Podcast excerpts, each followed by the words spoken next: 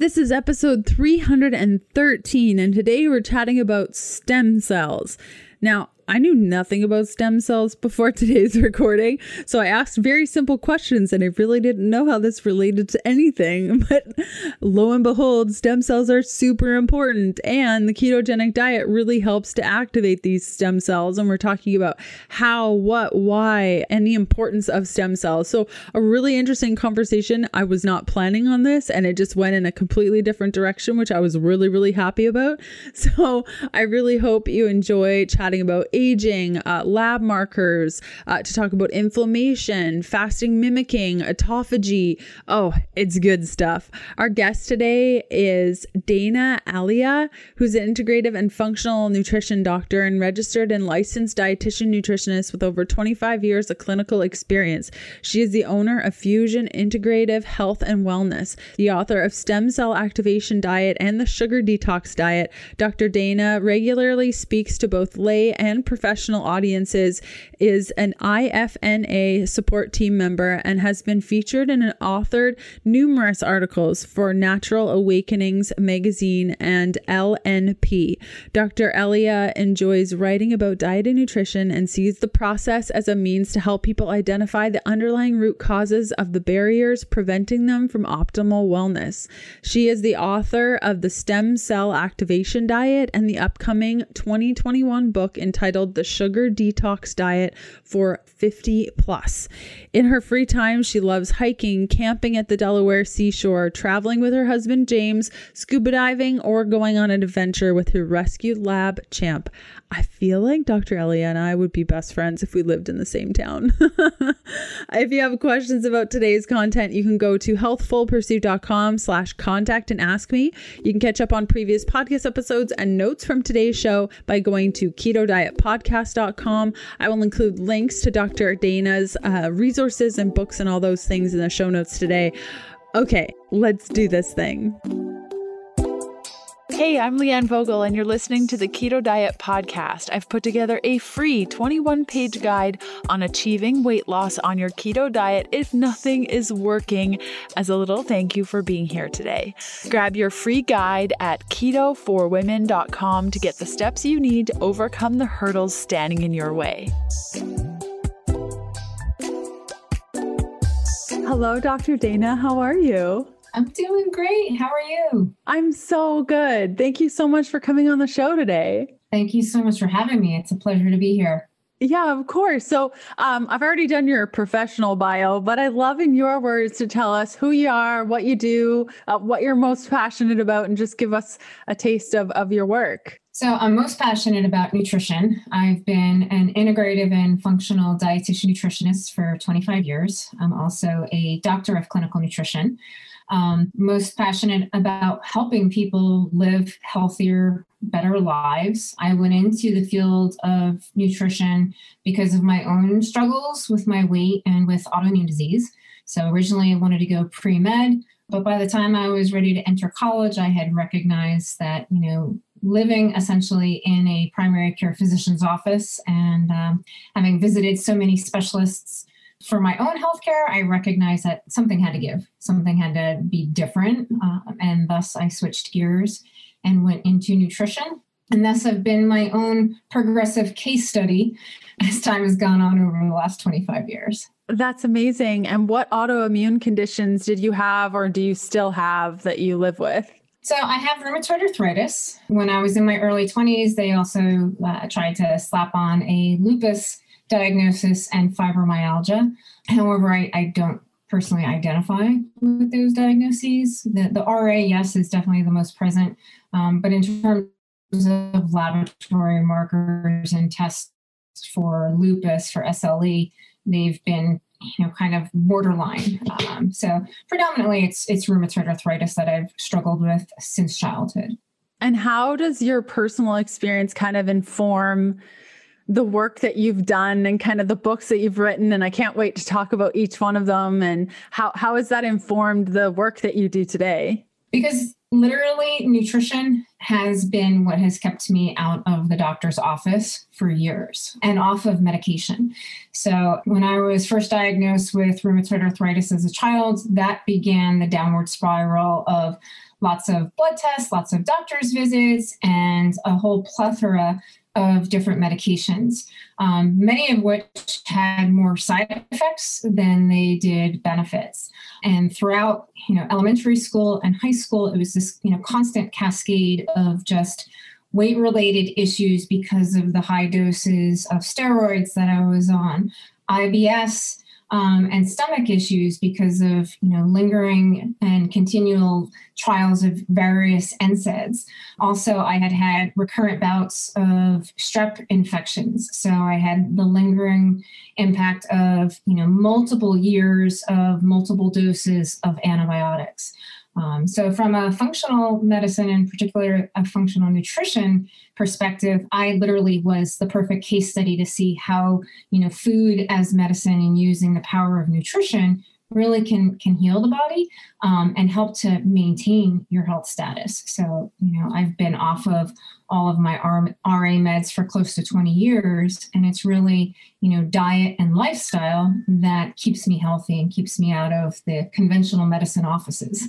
Yeah, that's so great. Congratulations. And to really inform yourself also is such a huge, huge deal, I'm sure, on a daily basis. You probably don't even think anymore of boop, boop, beep, boop, boop, gotta do this to keep this going. And that's that's just really cool. And Something that you said too, I think a lot of people, it's this delicate balance with medication. And there are some medications that are so, so, so required, especially when you're in the heat of the moment and you just need those things.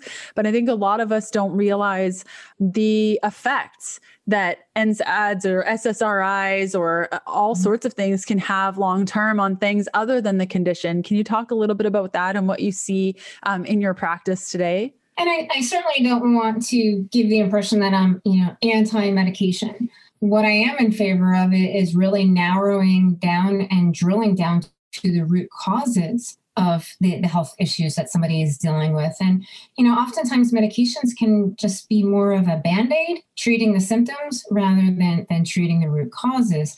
So that's where, you know, you kind of walk this fine line between, you know, is treating the symptoms is there greater benefit with that? But you know what are some of the potential risks uh, of side effects? So that's where i think that you can definitely marry the two that you know if your healthcare practitioner is recommending a, a medication course or a pharmaceutical treatment and, you want to to begin with that that's fine. But you know don't forget to still explore what are some of the root causes because personally i feel there's always the hope and you know nutrition and healthcare needs to be highly personalized and individualized.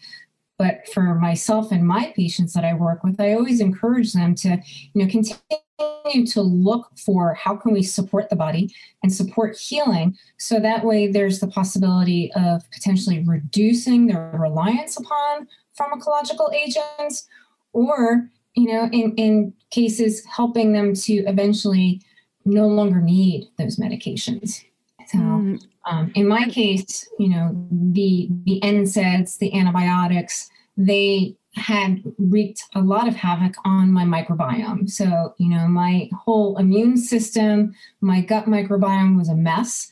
And that just led to you know, weight related issues, joint pain, you know, exacerbating the inflammatory process, also wreaking havoc on, on my adrenals and my thyroid. So it just, you know, set in motion that that downward spiral.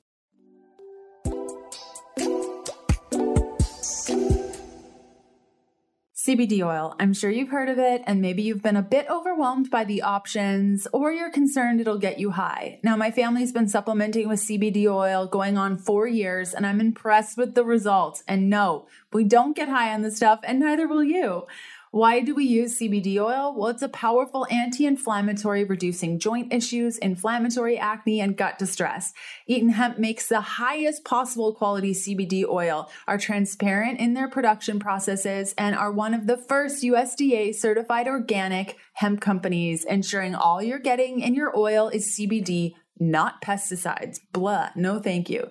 Eaton Hemp uses hemp seed oil as a carrier for the CBD, which ensures higher potency, effectiveness, terpenes, and cannabinoids. These are all good things. Now, what I love most about Eaton Hemp is they stand behind their product. If you buy it and you don't like it or you don't get the results that you're looking for, they will give you a refund. All you got to do is use it in the first 30 days and let them know in those first 30 days, no questions asked, they will give you your money back.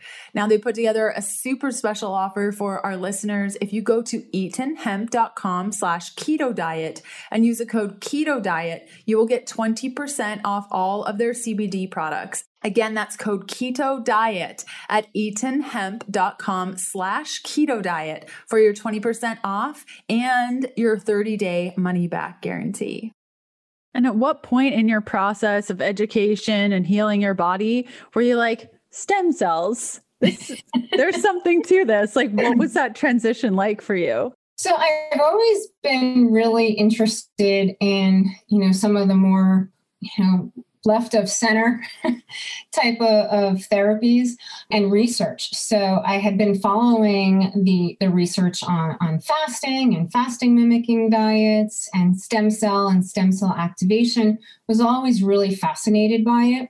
Then I had gotten to the point where personally I had an injury to my left elbow, my lateral epicondyle, as most people consider, you know, tennis elbow, um, and nutrition, physical therapy, you know, uh, supportive supplementation. After nine months of that, I really wasn't seeing any improvement. And I was actually working with a more integrative minded physical therapist. And we both sat down and he said, you know, I think you really need to to spend some time with the orthopedist. So I went through that whole process, had an MRI, which my orthopedist had labeled an across the room MRI, that he was able to tell from across the room looking at the film just how damaged the tendon was, and that surgery um, was not going to be avoided at all. So that's where we started having the discussion about stem cell injections or, or PRP. Um, what were some of the options there?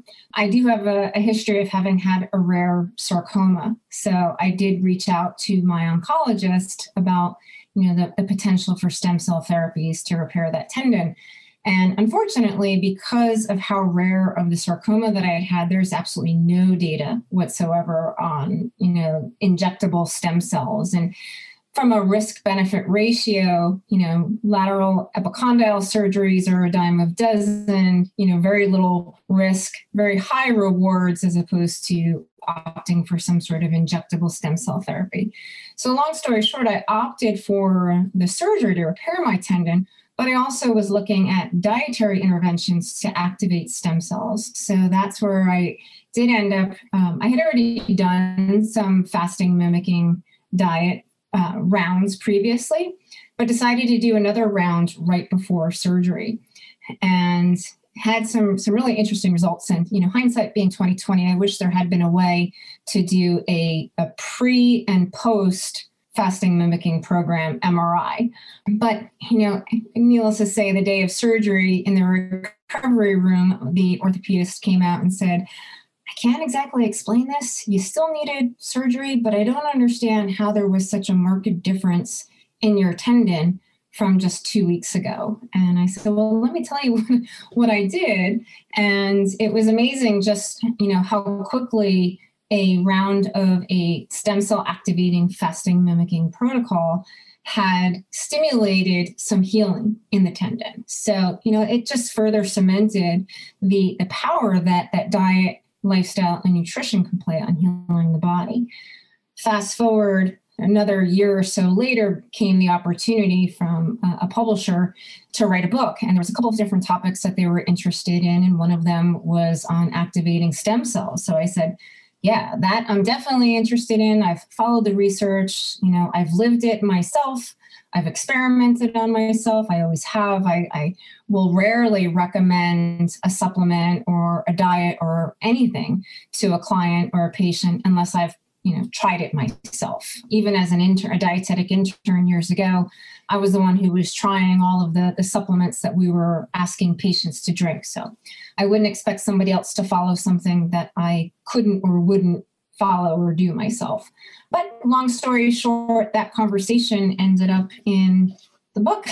so, so stem cell activation diet and you know basically it was written to help people who obviously can't afford or may not be candidates for injectable stem cell therapies how can you use your innate power within your body to activate the stem cells that that are still residing within you and really harness them to allow for for healing and to reduce inflammation to increase your longevity to promote healthy aging and overall you know, help to to optimize your stem cells and live a healthier life Wow. Wow. Okay. So, for those that don't there. know, oh my goodness, this is so exciting. So, for those that don't know, what is the role of a stem cell? Like you said, to heal, reduce inflammation, increase longevity. Like, does everyone have stem cells? And why aren't they doing these things on their own?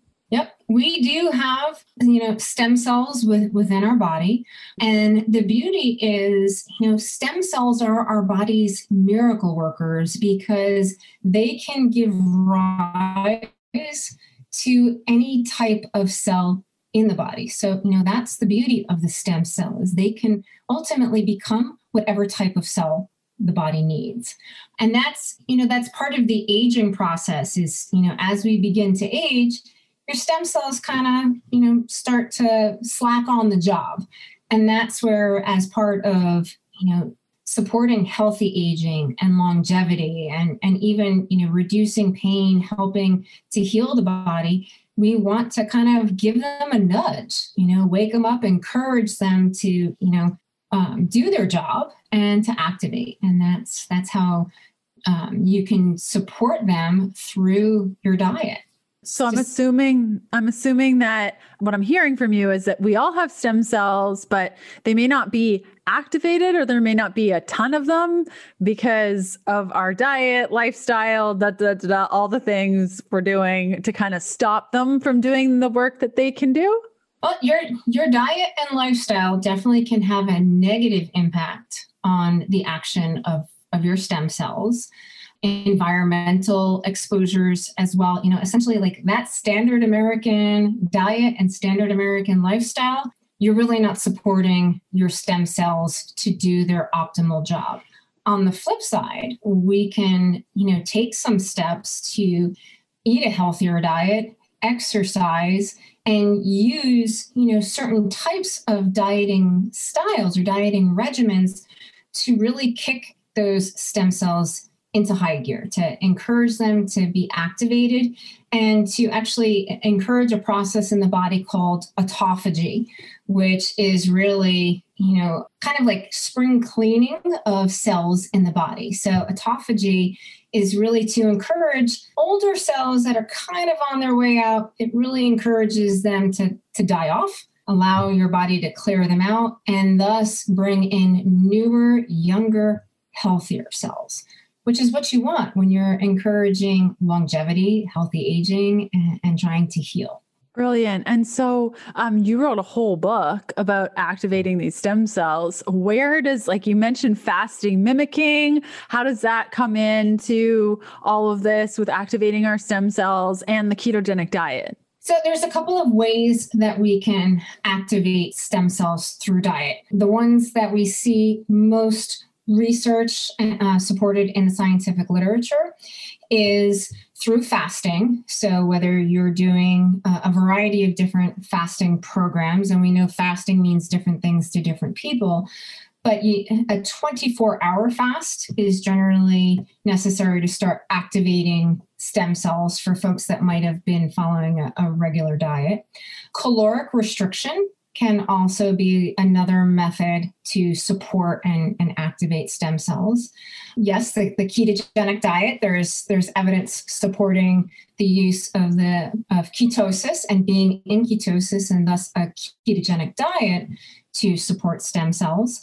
But the thing is, I think where folks get uh, a misconception is, you know, how long to follow these programs and you don't want to be in a continual state of stem cell activation because, like most things, too much of a good thing in turns ends up being a bad thing. So that's where when we look at stem cell activating programs, they're meant to be short term regimens, not, and then it's how you eat and how you live after the period of activating stem cells is what really supports the lifespan of those healthier, newer, younger cells that were created as the end result of your stem cell activation program. And that's where a ketogenic diet can definitely be a, a long term sustainable program as long as you're following a healthy keto diet. So, you know, like there's varying degrees of healthfulness for a vegan diet, a, you know, plant-based diet, a paleo diet, whatever diet title or diet style somebody subscribes to, the, the real key is the healthfulness, the quality of the foods that you're eating that are falling under that label that you're identifying with. So, you know, for example, a bag of Lay's potato chips and a can of Diet Coke technically can you know constitute a vegan diet. That doesn't necessarily mean it's healthy. Many patients that i've worked with over the years have identified as being vegetarian and then you look at their food logs and they're really just a starchitarian. There's very little vegetables per se in their food logs. So, you know, whatever diet you identify with, you want to make sure that that you're following the healthy version of it, not the dirty version. Completely. Yes, yes, yes, yes to everything you just said. And also the this seems to be a theme with so many of the individuals I'm having on the show this year and that is too much of a good thing doesn't make it a better better thing. and I think, you know, too often, you know, as as health conscious people, we think, well, well, if fasting twice a week is good for me, well, then doing 24 hour fasts every other day forever and ever is a better thing. And I think I see that also in my practice of like, we just get so stuck in our ways that we forget that just like it sounds like stem cell activation, there are seasons for it and there are seasons that are not for it. And that's what I hear you, you saying also. And it's been a constant theme this year of just, redefining what these things are. And I think it's also important that we define what keto is. And you're so right. I'll never forget the year was 2014. And I was on Instagram looking at things and I saw hashtag keto for the first time. And I was like, what's a keto? Clicked on that hashtag and oh dear, there was like Slim Jims and sour cream and Diet Coke. And yeah, it, it fits your macros and that's great. But beyond that, it's the quality and, and what these micronutrients, if they're there, are doing for your body. It's it's a really, really important thing. So I'm really happy that you touched on that also. And you know, and I think that's part of the reason why for the naysayers against keto, you know, because there's been so many adulterations uh, of keto in the media and people doing, you know, the, the dirty keto forms that gives rise to you know so much negativity about it.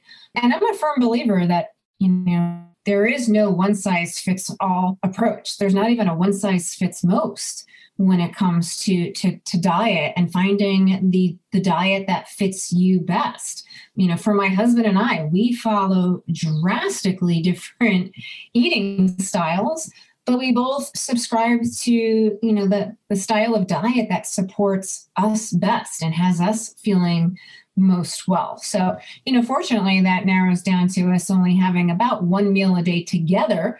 So we're not having to cook multiple meals. But you know at the end of the day you really want to explore and experiment with a variety of different style of healthful diets to determine what has you feeling most well.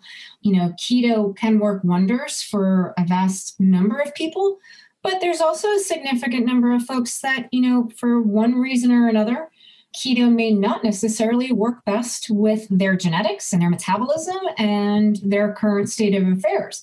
That doesn't mean that, you know, keto doesn't work or it's a bad diet it may not just it's just not the right fit for that particular individual so you know that's where i encourage clients don't be afraid to be your own sherlock holmes and to you know explore and learn what works best for your body you know we've spent so much time not necessarily honing in on the signals that our bodies try to give us when things aren't working well. You know, we need to listen more clearly and be more mindful of what signals our body is trying to tell us. So, and that can help you to determine what style of diet is going to be best. And it may not necessarily fit into one particular bucket of, you know, paleo, primal, keto, Mediterranean, whatever label you want to give it. It's, it's not about labels. It's about optimizing what works best for you. Yeah, and that process is a very humbling process and requires you to drop your pride also. It's like it's not technically keto, but it's like as keto as I can be right now. And like maybe that's okay. you know, I always say I'll never forget I got attacked when I went from vegan um, over to more of a ketogen, well, a ketogenic diet. Um, somebody said, Yeah, yeah, but you can't have collagen on on uh, as a vegan. And I was like, vegan is just a word it's just a word that we added a bunch of meanings to but like ultimately you kind of got to drop your pride get humble and make adjustments is what i'm hearing you say to to benefit your body and and it's always going to be something a little bit different. Like the eating style that we had 3 years ago is going to be very different than the one we had 10 years ago which is going to be different than one that i'm going to need in a year as as our body is changing. Absolutely. I mean the type of diet that i follow today is nowhere near the style of diet that I was following 10 years ago, 20 years ago. Mm-hmm. So, you know, it is a, a, continual evolutionary process that, you know, as as I get older and as my body has changed, I've needed to make adjustments to, you know, my workouts, the type of food I eat, the timing of, of my meals, my supplements. You know, that's think of it as as we change our wardrobe by the seasons. We should be mindful of how we're changing our, our, diet and and even if you are using supportive supplementation under the guidance of a clinician you know you want to address that too. You don't want to you know just stay status quo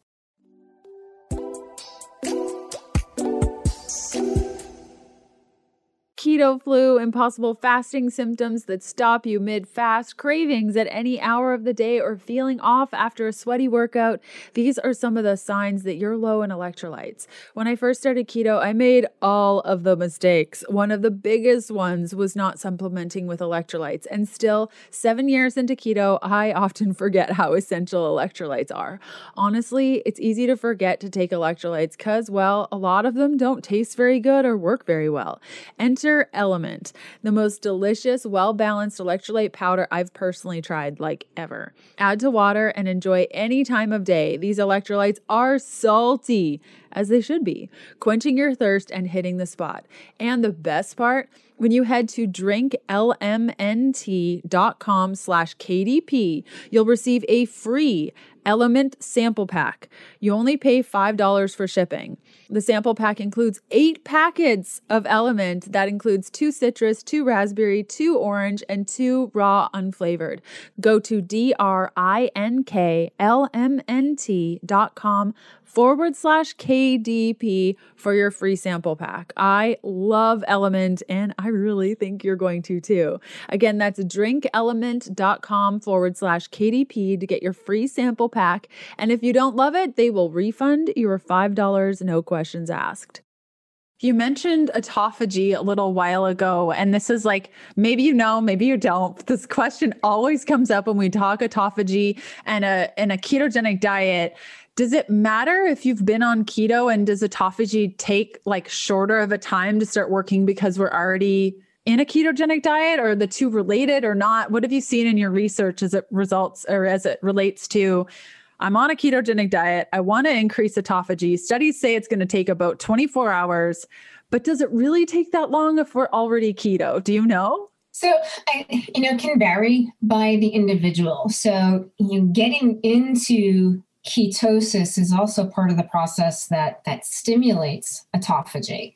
But for people who have been, you know, long-term keto dieters, that doesn't necessarily mean that, you know, as long as you're in ketosis, you're going to be having this this constant autophagy. You don't want that to happen either, you know.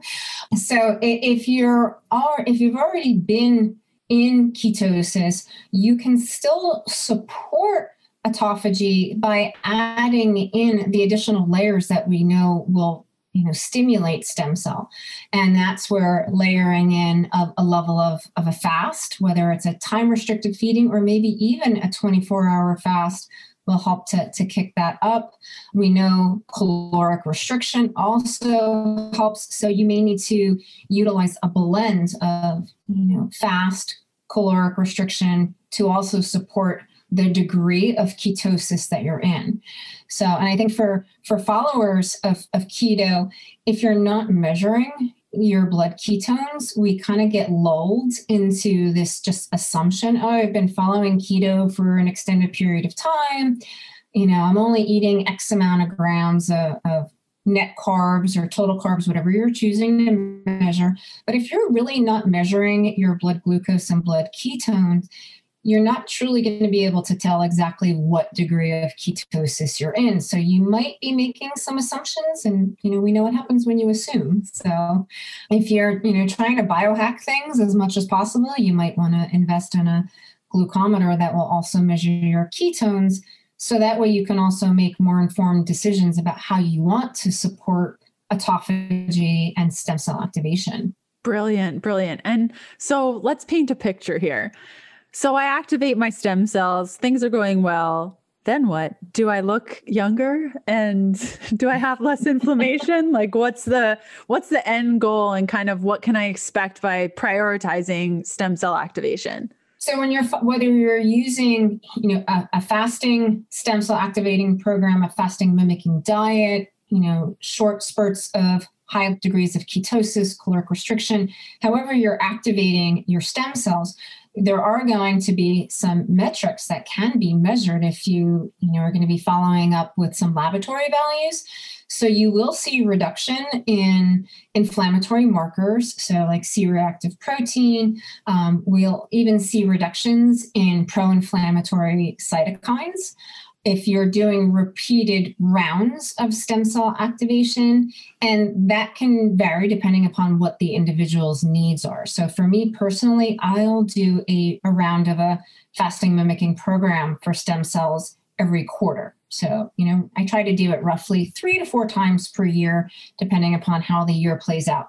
This year, with all the added stress of COVID, I, I did a couple extra rounds just because we needed it.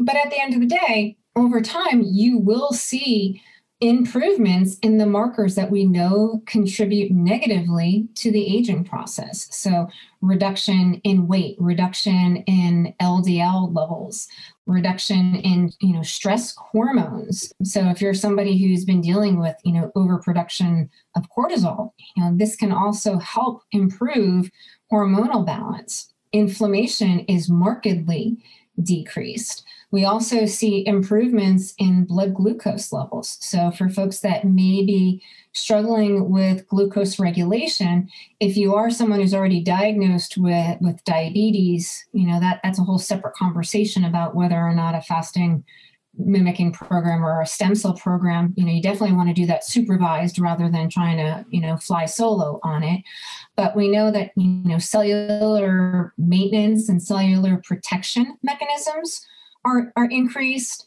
and your stress resistant responses are also improved. So, you know, over the long haul, you're going to, to see just, you know, at a cellular level, multiple improvements as a result of your stem cell program. Brilliant. And, and, and, healthy aging and longevity. Yeah. I mean, yeah. And that was going to be my next question is on aging of like, so you go to the doctor and you're saying, you know, this and that and that is happening. And they're like, welcome to being 50.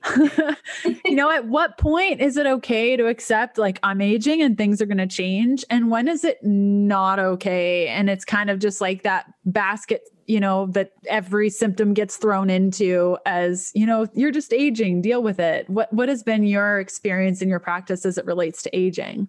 Well, you know, aging is a is a normal, healthy process as long as it's normal aging but you certainly don't have to throw into the throw in the towel and just you know lie down and and give in there are things that that we can do to take control over how well our body ages and that's where you know doing the the homework and and really doing the assessment and taking a deep look inside personally and thinking about, you know, how well am I sleeping? How much stress am I exposed to? How do I handle the stress in my daily life? How active am I? How much movement am I getting? What's the quality of the air that I'm breathing, the quality of the water that I'm drinking, the, the quality of the lights and the amount of blue light that I'm being exposed to on a daily basis? And most of all, you know, what am I putting in my body? Because, you know, food is so much more than just calories. It's it's information and it's information to your cells. So the quality of the information that you're putting in is directly going to be relational to the, what your body's putting out.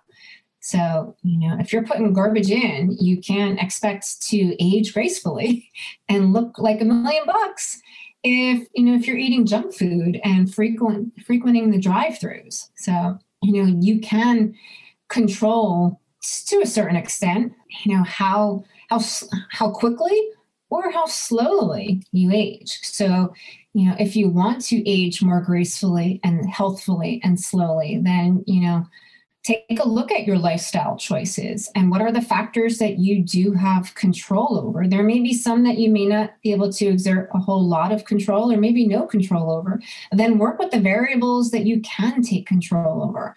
Mostly what's passing your lips. what are you, what are you putting into the body? And you know focus on your diet and focus on, on your lifestyle choices. And you know that's where you can really grab hold of the reins of, of, aging and you know kind of pull back and slow things down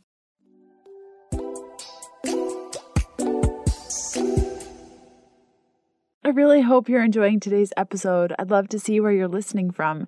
You can snap a pic and tag me at Leanne Vogel or leave a review for the show on your favorite podcast player. It helps me out tremendously. Okay, back to the good stuff. Brilliant. And I think this whole conversation lends to where I'd love to take the rest of our interview today, which is sugar. like, if you're still eating sugar, none of this is possible. what has been your experience um, w- with clients, with yourself when it comes to sugar? Oh my gosh. If you're if you want to be on the fast track to not aging gracefully, keep eating sugar. I mean, sugar really is one of the most pro-inflammatory foods out there and sugar is more addictive than than heroin and cocaine. So that's but yet it's it's so prevalent and present in our food supply. And we don't do a good enough job of educating people particularly the younger generations of just how damaging sugar really can be. So which you know my second book is coming out in march and it's aimed specifically towards the 50 and over crowd, but it's all about sugar detoxing and and not detoxing in a quick fix, you know, immediately break up with sugar. It's really more about a slow, steady, more gradual, realistic long-term lifestyle change to remove sugar from the diet and you know help to reduce inflammation lose weight reduce pain and support healthier aging for the 50 and over crowd as you know my 50 and over card is coming not so, so far around the corners. but, you know, sugar really can make or break the healthfulness uh, uh, of, you know, your current state of health and wellness. So, you know, if you're somebody who is dealing with, with weight, with a lot of pain, with a lot of stress, um, with sleep issues, and you find yourself gravitating towards sugar. There are some you know biological mechanisms that are triggering why you might be gravitating more towards sugar. But unfortunately it's just that vicious cycle. The more sugar that you eat the more unwell you're going to be. So you know yes sugar tastes great but unfortunately it, it's not going to support your health or wellness goals. So at the end of the day we, we kind of have to break up with it and I'd love to understand why 50 plus for your book and kind of what was the thought around that and how a sugar detox for somebody in their 20s is completely different from somebody in their 50s and why you chose to really um, hyper focus on that age group. Because, you know, when people hit 50, it's generally a, a time in their lives where they do start taking some inventory or taking stock of, you know, where they are in their life and starting to think about, you know, the next phase in their life. So, you know, fortunately, being in your 50s is not viewed the same way as I viewed it when I was a kid. So, you know, I'm hoping that that the 50 being the 50s or the new 30s as somebody who's 48 you know going to be 49 in a, in a few months you know that being part of that that 50 and over crowd you know, is rapidly approaching. So that's where you know there there aren't too many diet books that are specifically targeting that specific age population and you know recognizing that that once you're in your 50s you are starting to you know think about the future. And for many 50 and overs they're thinking about retirement or they're looking at their portfolios or their investments well you know one of the things you want to do is ensure that you're going to be able to make use of those investments or be able to be healthy to enjoy their retirement. So, you know, now is the time to start taking stock and inventory about where are you? You know, how healthy are you? Where would you like to be?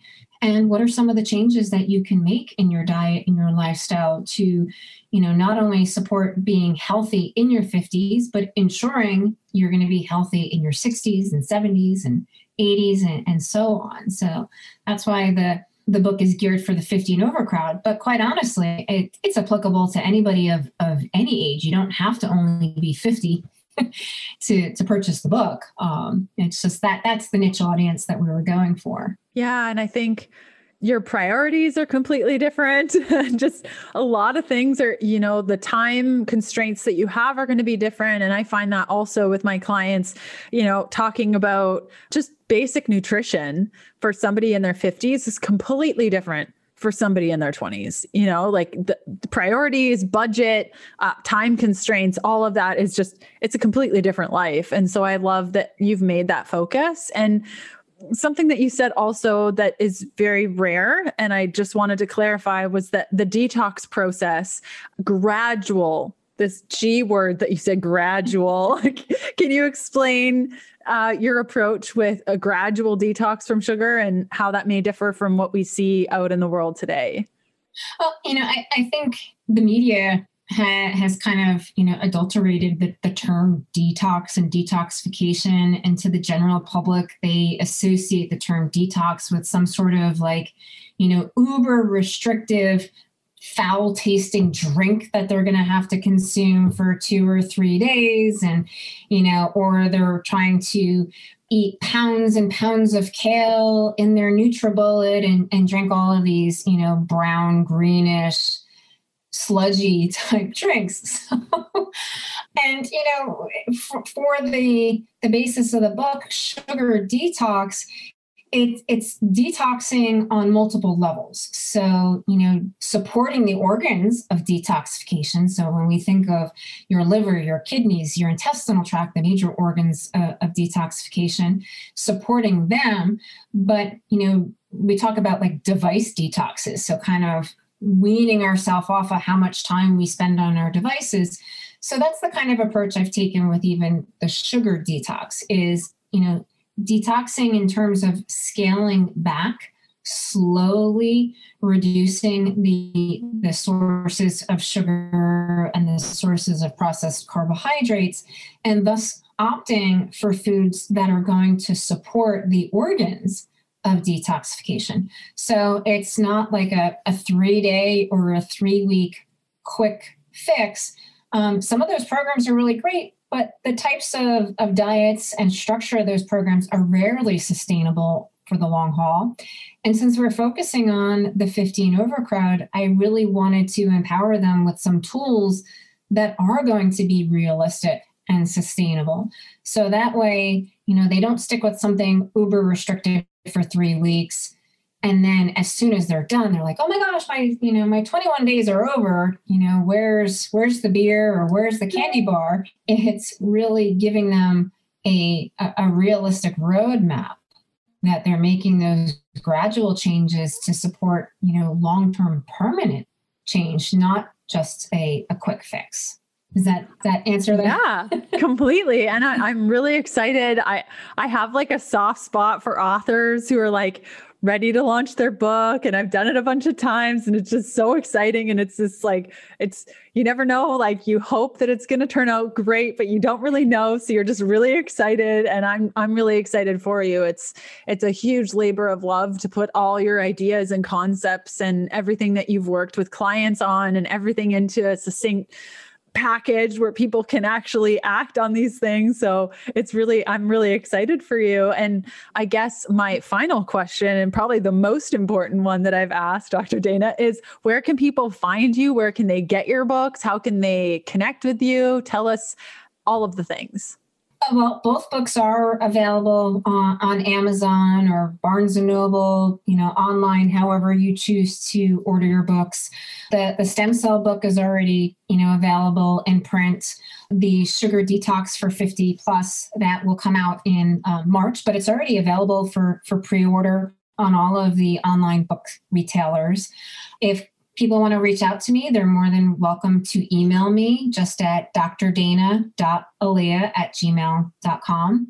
Um, they can also reach out on um, social media. So you can find me on uh, Instagram and, and Facebook, but, but email is probably the, the easiest way. And then my practice is Fusion Integrative Health and Wellness. Uh, they can reach out through the website as well, which is just fusionihw.com. I will include all those links down below this video, or if you're listening to this audio, I will put all of that in the show notes so you don't have to worry about a thing and you can just click, click, click and get where you need to go. Um, Dr. Dana, thank you very much for coming on the show today and educating all of us on stem cells and how all of that works and inflammation, just everything. I'm really excited for your next book to come out. And, and thanks again for coming on. Thank you so much for having me. It's been a great pleasure to talk to you. I hope you really enjoyed today's episode. Like I said, I will include Dr. Dana's books and all the things she has going on in the show notes today. Episode 314, I'm going to be doing an Ask Me Anything. It's really fun. I love the questions y'all ask. And episode 315, I'm having my dear friend, longtime friend, actually, we've known each other longer than I've known most humans, um, Autumn Smith. We're chatting about healing from toxic nutritional beliefs. Ooh, this is a good one. Oh, I've had so many questions in regards to this over the last couple of months. I'm really happy to dedicate an entire episode to talking about rules and how they're dumb. so I will see you on over there. I hope you have a great rest of your day. Bye.